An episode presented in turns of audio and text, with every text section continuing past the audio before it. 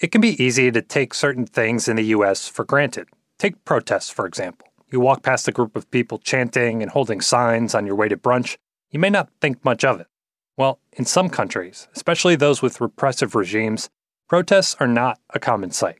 The decision to start one is not made lightly, because in those places, protesting can get you killed. The people of Iran know this all too well. In scenes unprecedented in the Islamic Republic, a woman cuts her hair as the crowd cheers her on, chanting death to the dictator. For the past month, thousands of young Iranians, including many women, have taken to the streets, angry over the death of 22 year old Mahsa Amini and furious at a government that has long denied them basic rights. The oppressive Iranian government has responded as you might expect, killing dozens of innocent civilians in the unrest. My guest this week is CNN Chief International Investigative Correspondent Nima Elbagir. She recently traveled to northern Iraq to meet one young woman who fled the crackdown in Iran and is now taking up arms across the border. From CNN, this is One Thing. I'm David Rind.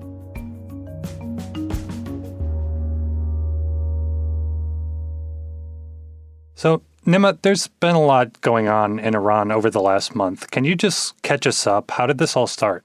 Protests in Iran were ignited by the death in police custody of a 22 year old Kurdish Iranian woman known as Mahsa Amini, called by her Kurdish family and friends as, as.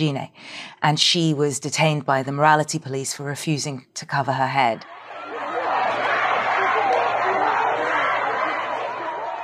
And her treatment really reignited this sense of dissatisfaction and upset that people had been feeling towards the regime on a, on a broader level with regards to the, the economic situation, with regards to the, to the violations of human rights. It really all coalesced around the fact that there was a sense that repression, extreme repression, had returned around the enforcement by the morality police of, of the moral codes in life, such as the wearing of the headscarf. This is what the Iranian regime doesn't want the world to see. The Iranian regime's response has been twofold. So, on the ground, there have been varying degrees of repression. Its ruthless crackdown on protests in the Kurdish city of Sanandaj has turned it into a war zone. Security forces moving around on motorbikes, terrorizing residents, shooting indiscriminately at protesters and into people's homes. We've seen extreme repression almost a militarized repression, and eyewitnesses describing to us the mobilization of security forces, army, police forces, intelligence into areas such as the Kurdish majority west of Iran. The injured don't go to hospitals because if they go there, plainclothes police will arrest them. As protesters took to the streets of Iran following the death of Mahsa Amini, video clips of this uprising began to flood the internet. But then also there's been an attempt to repress the flow of information. So it's not just repressing the exercise of the freedom of speech by the protesters and by these incredibly brave young women. But then it went dark.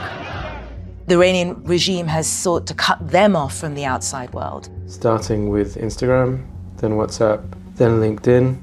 So, closing off of access to the internet, pulling down even landline services in a lot of the areas. And then what we have really seen from the Kurdish areas in Iraq, which should have really functioned as a safe haven for a lot of these people seeking to escape regime brutality, is that we really haven't seen the ability to cross the border to safety in the ways that people inside say that they have wanted mm to do because there has been a real mobilization of forces around any areas that could provide a refuge or a safe haven for protesters.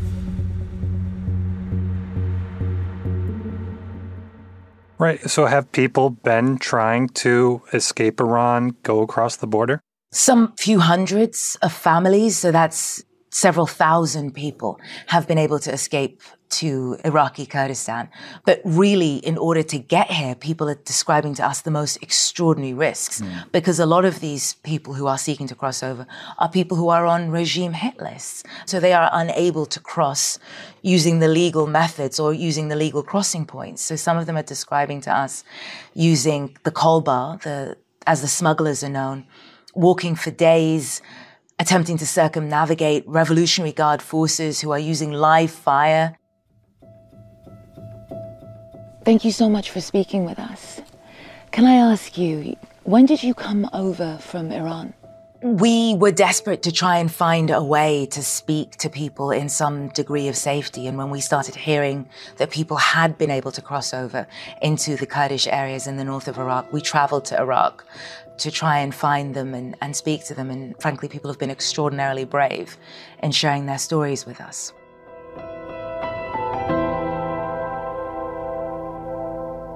We're going to hear one of those stories after the break.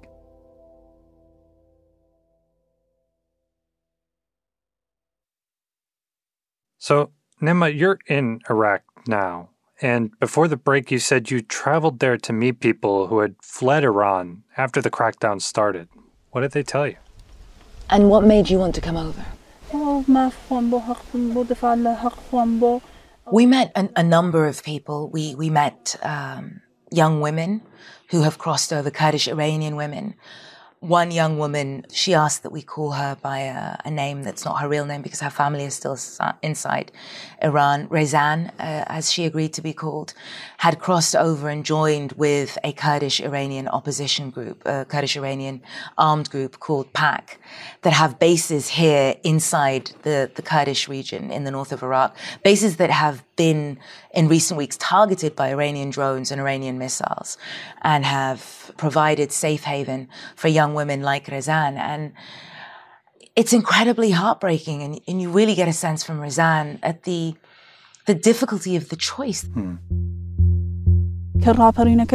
We were treating casualties, but we were also, like most people, participating in the revolution, in the uprising.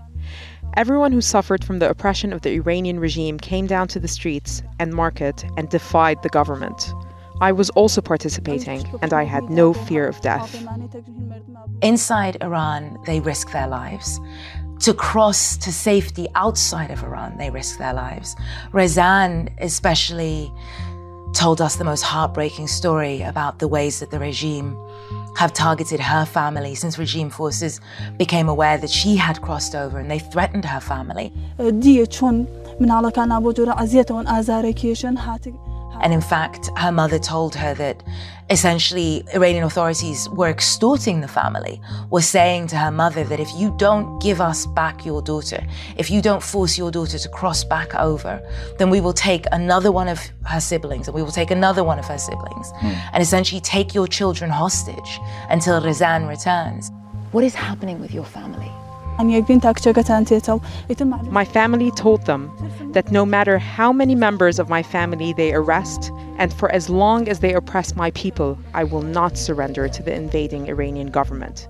Rezan said her mother's response was to say that if I had a hundred children, I would, would rather give all of them up than have any single one of them live in fear and live in this sense of a lack of freedom. And so for, for someone like Rezan, who was only 19, there really didn't seem to be a choice. She felt that this was a continuation of the fight that she had attempted to fight peacefully inside Iran. And now the other alternative was to take up arms.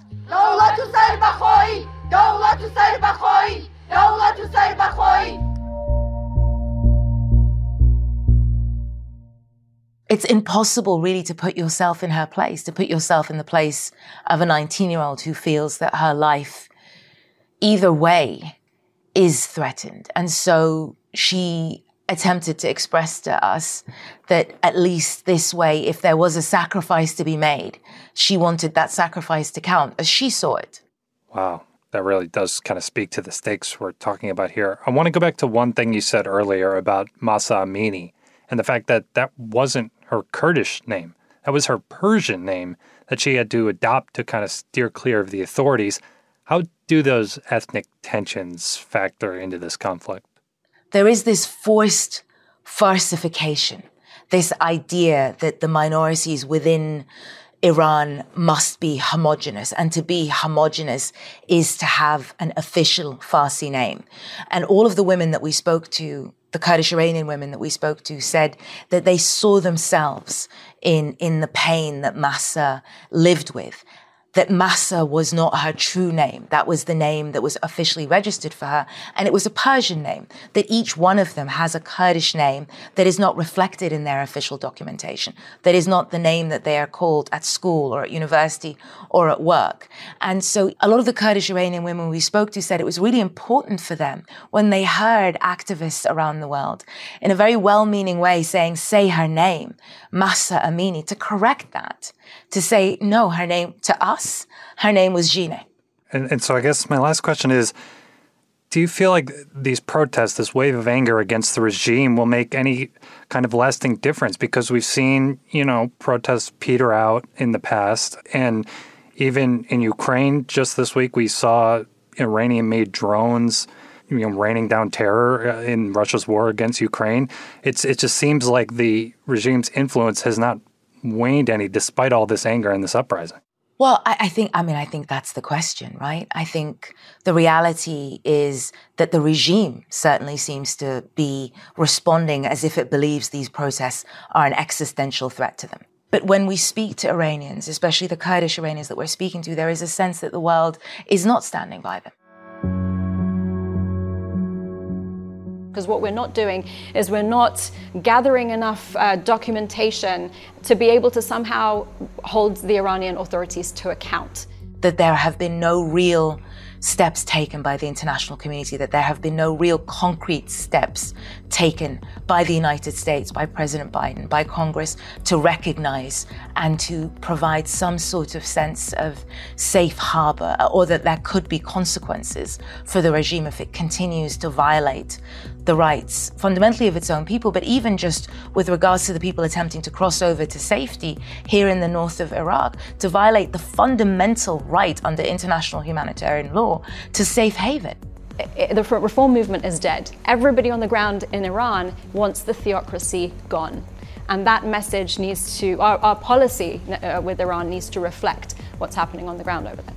And yet, beyond as one woman put it, empty words of support that aren't backed with any real condemnation that, that the regime feels on a visceral level. They really feel alone. And I think that that was something that perhaps even I hadn't realized because I was watching this all play out on social media and the hashtags and people retweeting and retagging things. But in a very real way, the women and, and men risking their lives on the streets in the cities in Iran feel that the world is not really standing by them. Nima, thanks very much. Stay safe out there. Thank you.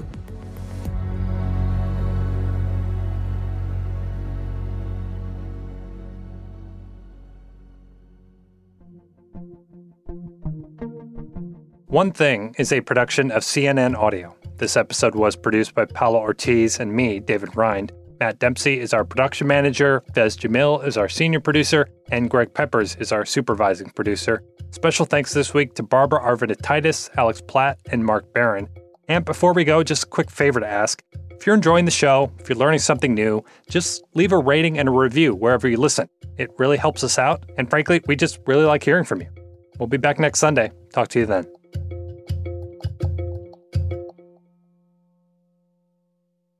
Over 37,000 companies have already made the move to NetSuite. Backed by popular demand, NetSuite has extended its one-of-a-kind flexible financing program for a few more weeks. Head to netsuite.com/briefing. netsuite.com/briefing.